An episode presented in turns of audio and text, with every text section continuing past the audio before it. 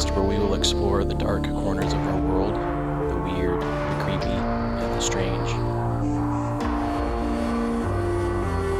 I'm your host, Eric Carrier. My co host is Jessica Carrier.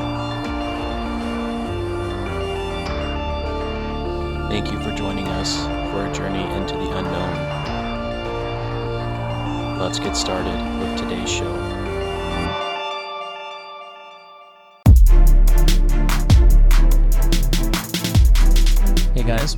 The podcast. My name is Eric Carrier. I am your host. I'm here with Jessica Carrier, my co host. Hey guys. This is the Prairie Land Paranormal Podcast, and uh, this is episode number two. What are we going to be talking about today, Jessica? We're going to be talking about Thunderbirds. Thunderbirds are um, pretty regional to where we live. Central Illinois is uh, definitely a uh, hot spot. The two major Thunderbird clusters uh, that have been noted uh, both occurred here in Central Illinois.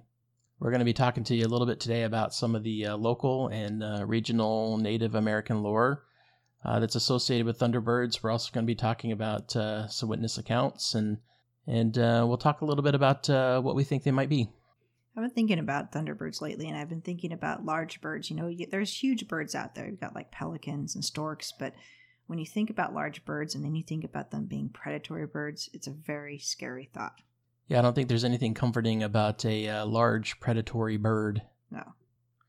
So, you know, Illinois and uh, much of the Midwest has long been rumored to be home to a uh, particularly large group of birds. These birds have been uh, termed thunderbirds. Rumors of these large birds have been around for a very long time and go back at least as far as the uh, early Native American populations.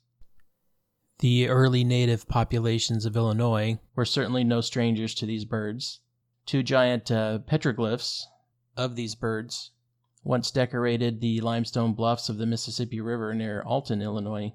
These petroglyphs are believed to have been created by the Cahokia, the Cahokia was a large advanced civilization of Native American mound builders.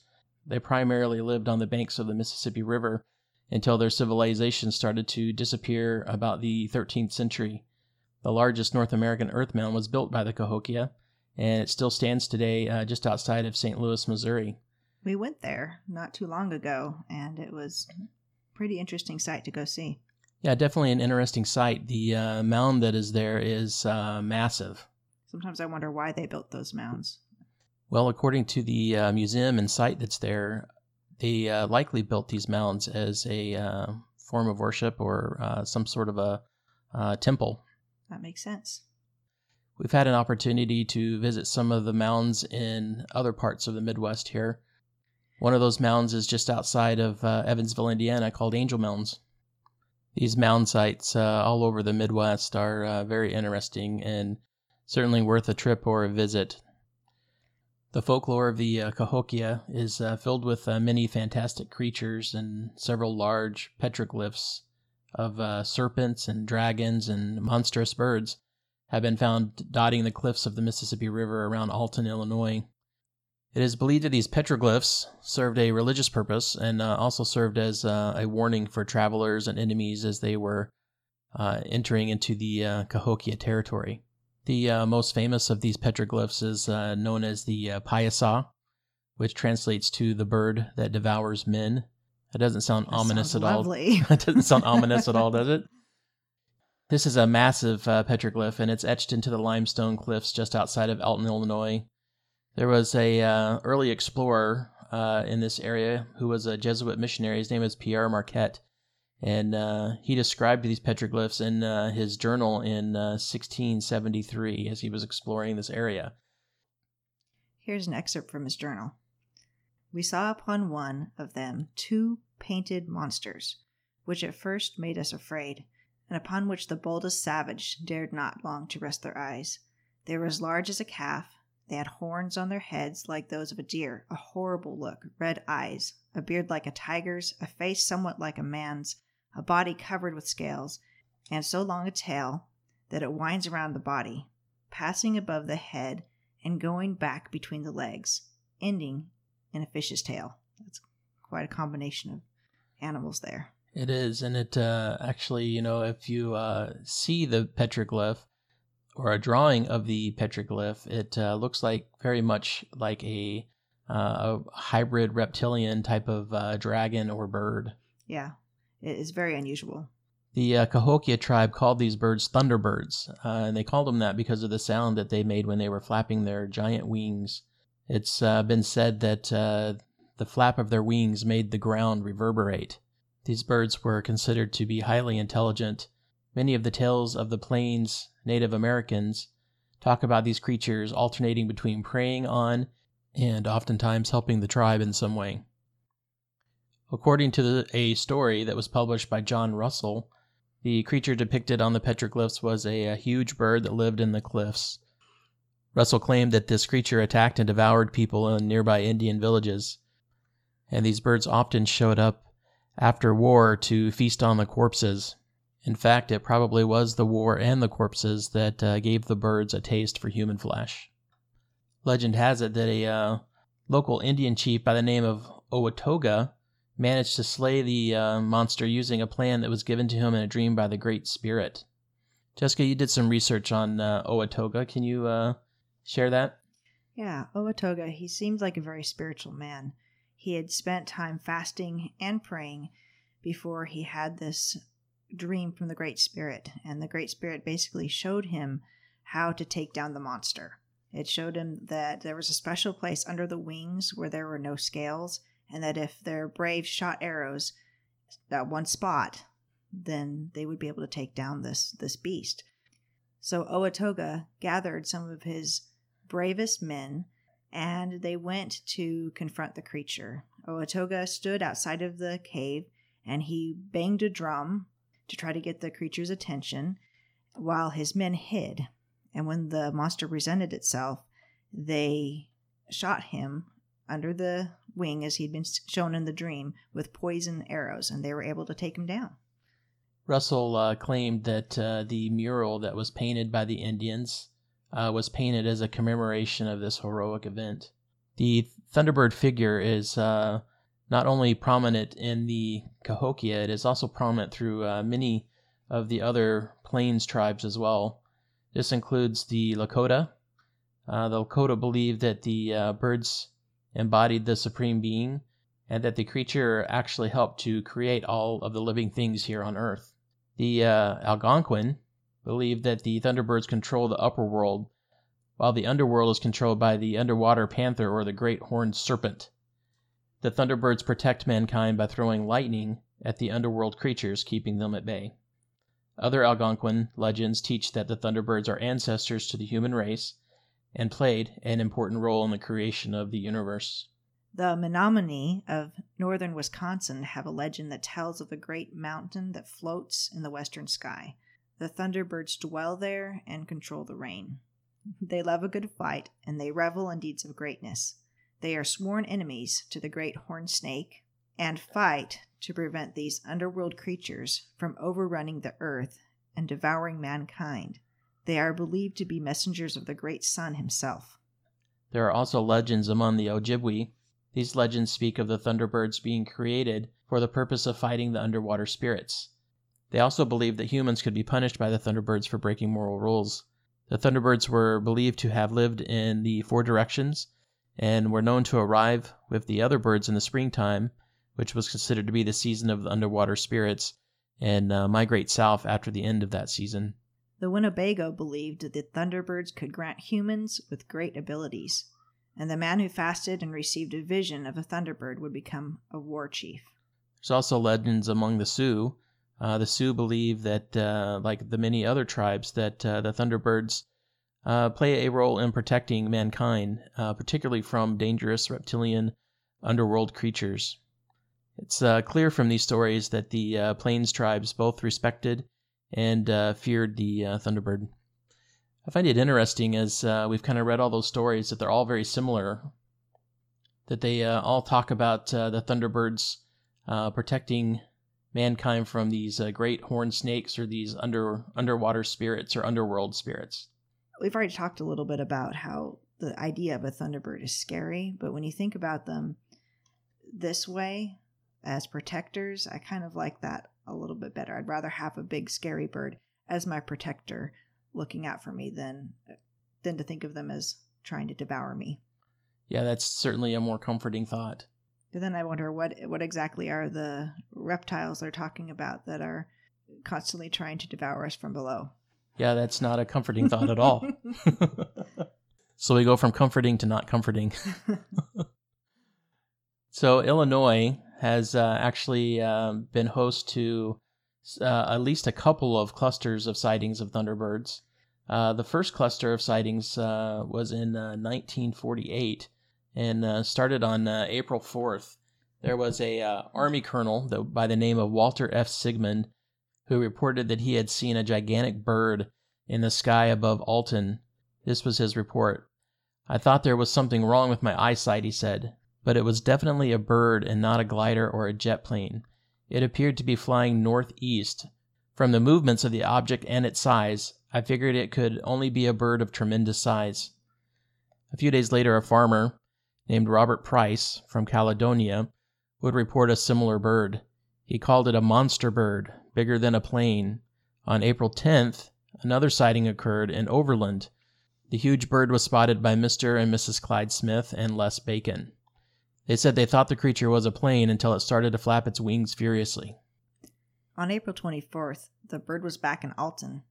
It was sighted by E. M. Coleman and his son James. It was an enormous, incredible thing with body that looked like a naval torpedo. Coleman recalled later, it was flying at about 500 feet and cast a shadow the same size as a Piper Cub at that height. Okay, what is a Piper Cub? A Piper Cub is a uh, single propeller bush plane. It's a small plane, but uh, certainly big for a bird. Yes, that would be very scary. On uh, May 5th, the bird was uh, spotted again in Alton. A man by the name of Arthur Davidson called the police that evening to report a bird flying above the city. Later on that same night, Mrs. William Stallings of St. Louis informed the authorities that she had also seen it. She described that it was bright and about the size of a house. Sightings continued for several days in the St. Louis area, but then just as quickly as the sightings started, they ended. And no one really knows why these sightings ended at that time. And then over 20 years later, starting in the 1970s, sightings started to uh, appear again. The first account of the uh, 1970s uh, occurred in 1973 by Joni Graw. She recorded this account from Pike County. She stated, I was walking down towards Kaiser Creek. It was a beautiful summer day. I would guess mid to late July. The beans were up in the fields. I had to walk up this hill, and at the top of the hill was a pond. A beautiful, really secluded area. Adjacent to the hill is a holler, surrounded by trees. When I was nearing the hill, I heard this trumpet like screech. It was so strange, unlike anything I'd ever heard before. And then I saw them. There were three of them, two big ones and a little one. I say little, but there was nothing little about it. They were the biggest, most frightening birds I'd ever seen. The big ones were literally as big as a person standing there. Not thin like a stork, but huge, thick as a person. They looked prehistoric. They were all gray colored, wrinkly skinned, and matted. Their beaks were not ridiculously long, not like a heron's, and somewhat hooked. Their heads were feathered, not bald like a buzzard. The two big ones were smart enough to roost on the ground, but the little one, the child, I assumed, seemed more naive. It tried to perch on a tree. This tree was a thin tree, but it had to be forty feet tall. The tree buckled, completely bent, under the little bird's weight. I dropped to the ground, just shaking in fear, and tried to hide in the beans.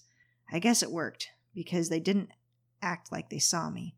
The big ones started flapping their wings, and the earth was literally reverberating from it. The beans were waving. The wingspan must have been at least 12 feet.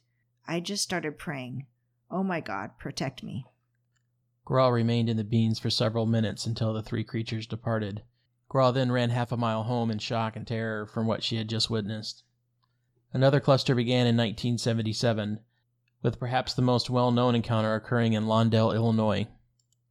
The Marlon Lowe encounter occurred on uh, July 25, 1977, and it occurred at about 8:10 in the evening. The Lowes, had just finished dinner, and Ruth Lowe was in the kitchen cleaning up when she heard the sound of children screaming outside. One of the screams she recognized as her 10 year old son Marlon. Marlon had been playing outside with two other neighborhood boys. When she ran outside to see what all the screaming was about, she was stunned to see two massive birds chasing the children.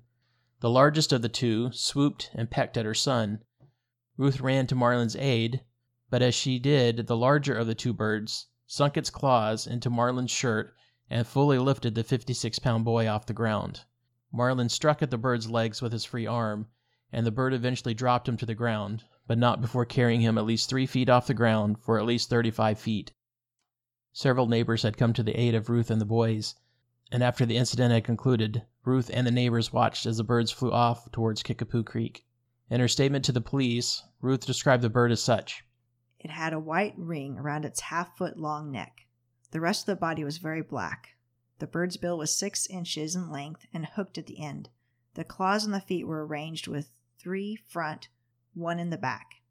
Each wing, less the body, was four feet at the very least. The entire length of the bird's body from beak to tail feather was approximately four and one half feet. The other witnesses described the bird as black in color, with bands of white around their necks. They had long, curved beaks and a wingspan of at least 10 feet. Even though several neighbors saw what had happened, Ruth and Marlon Lowe's story was met with quite a bit of skepticism and even to some degree ridicule.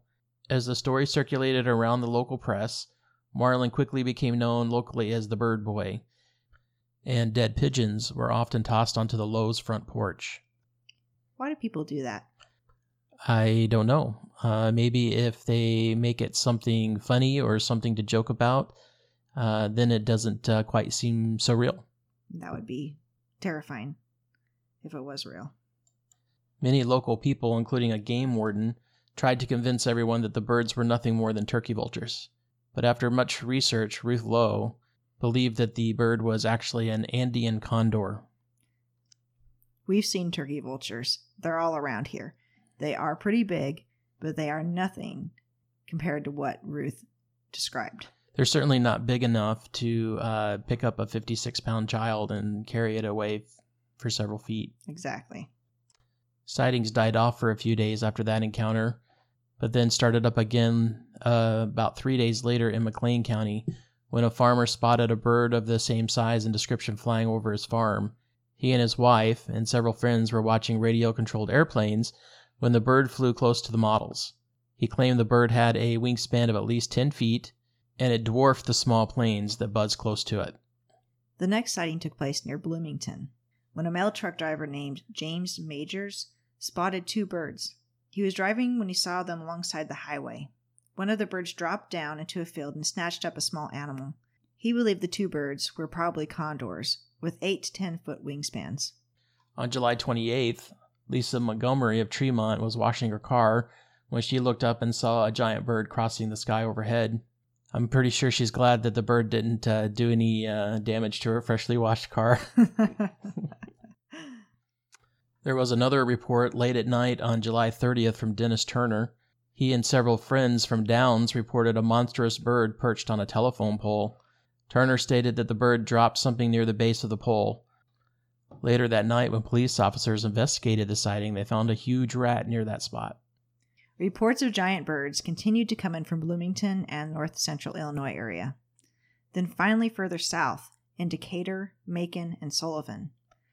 On July 30th, the same day that the birds were reported near Bloomington, a writer and construction worker named Texas John Huffer filmed two large birds while fishing at Lake Shelbyville. Huffer frightened the birds with his boat horn, and when they took flight, he managed to capture them on video. Huffer said that the largest bird had a wingspan of over 12 feet. After the footage aired on local news, experts were quick to dismiss Huffer's video.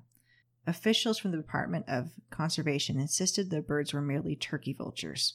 Not surprisingly, these claims were refuted by wildlife experts and cryptozoologists who stated that no turkey vultures were of the size reported by witnesses. Huffer's uh, videos are available on YouTube if you'd like to take a look at those. Uh, I've seen those videos, and uh, while it definitely shows two large birds, The video is shot in a way that uh, does not really allow for true scale to be determined, and it's very, very difficult to determine the actual size of these birds. So while reports still trickle in from time to time, this was the last of the last large sightings or clusters of uh, Thunderbird sightings here in uh, Illinois and in the Midwest. So no one's been able to positively identify these birds, but there are certainly some theories as to what these birds might be. This is where we've kind of had some fun thinking about what they could be and looking into other people's theories of what they possibly are. One of the theories is that they may be what are called teratorns. Some uh, cryptozoological researchers, such as Loren Coleman, believes that these thunderbirds may be teratorns. Teratorns are a supposedly extinct bird that once roamed North and South America. If these prehistoric survivors are still around today, they could certainly account for the reports of the uh, giant birds.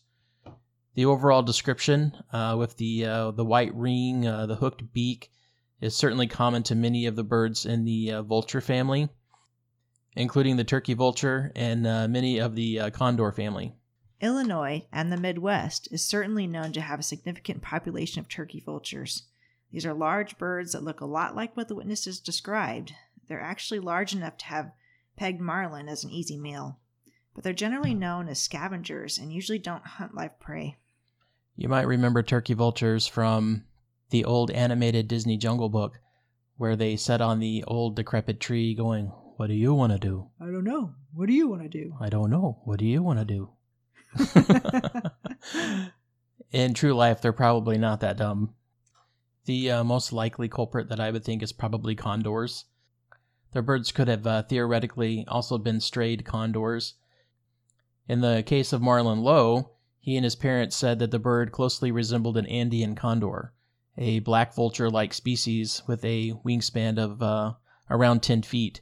This species, however, is not native to North America.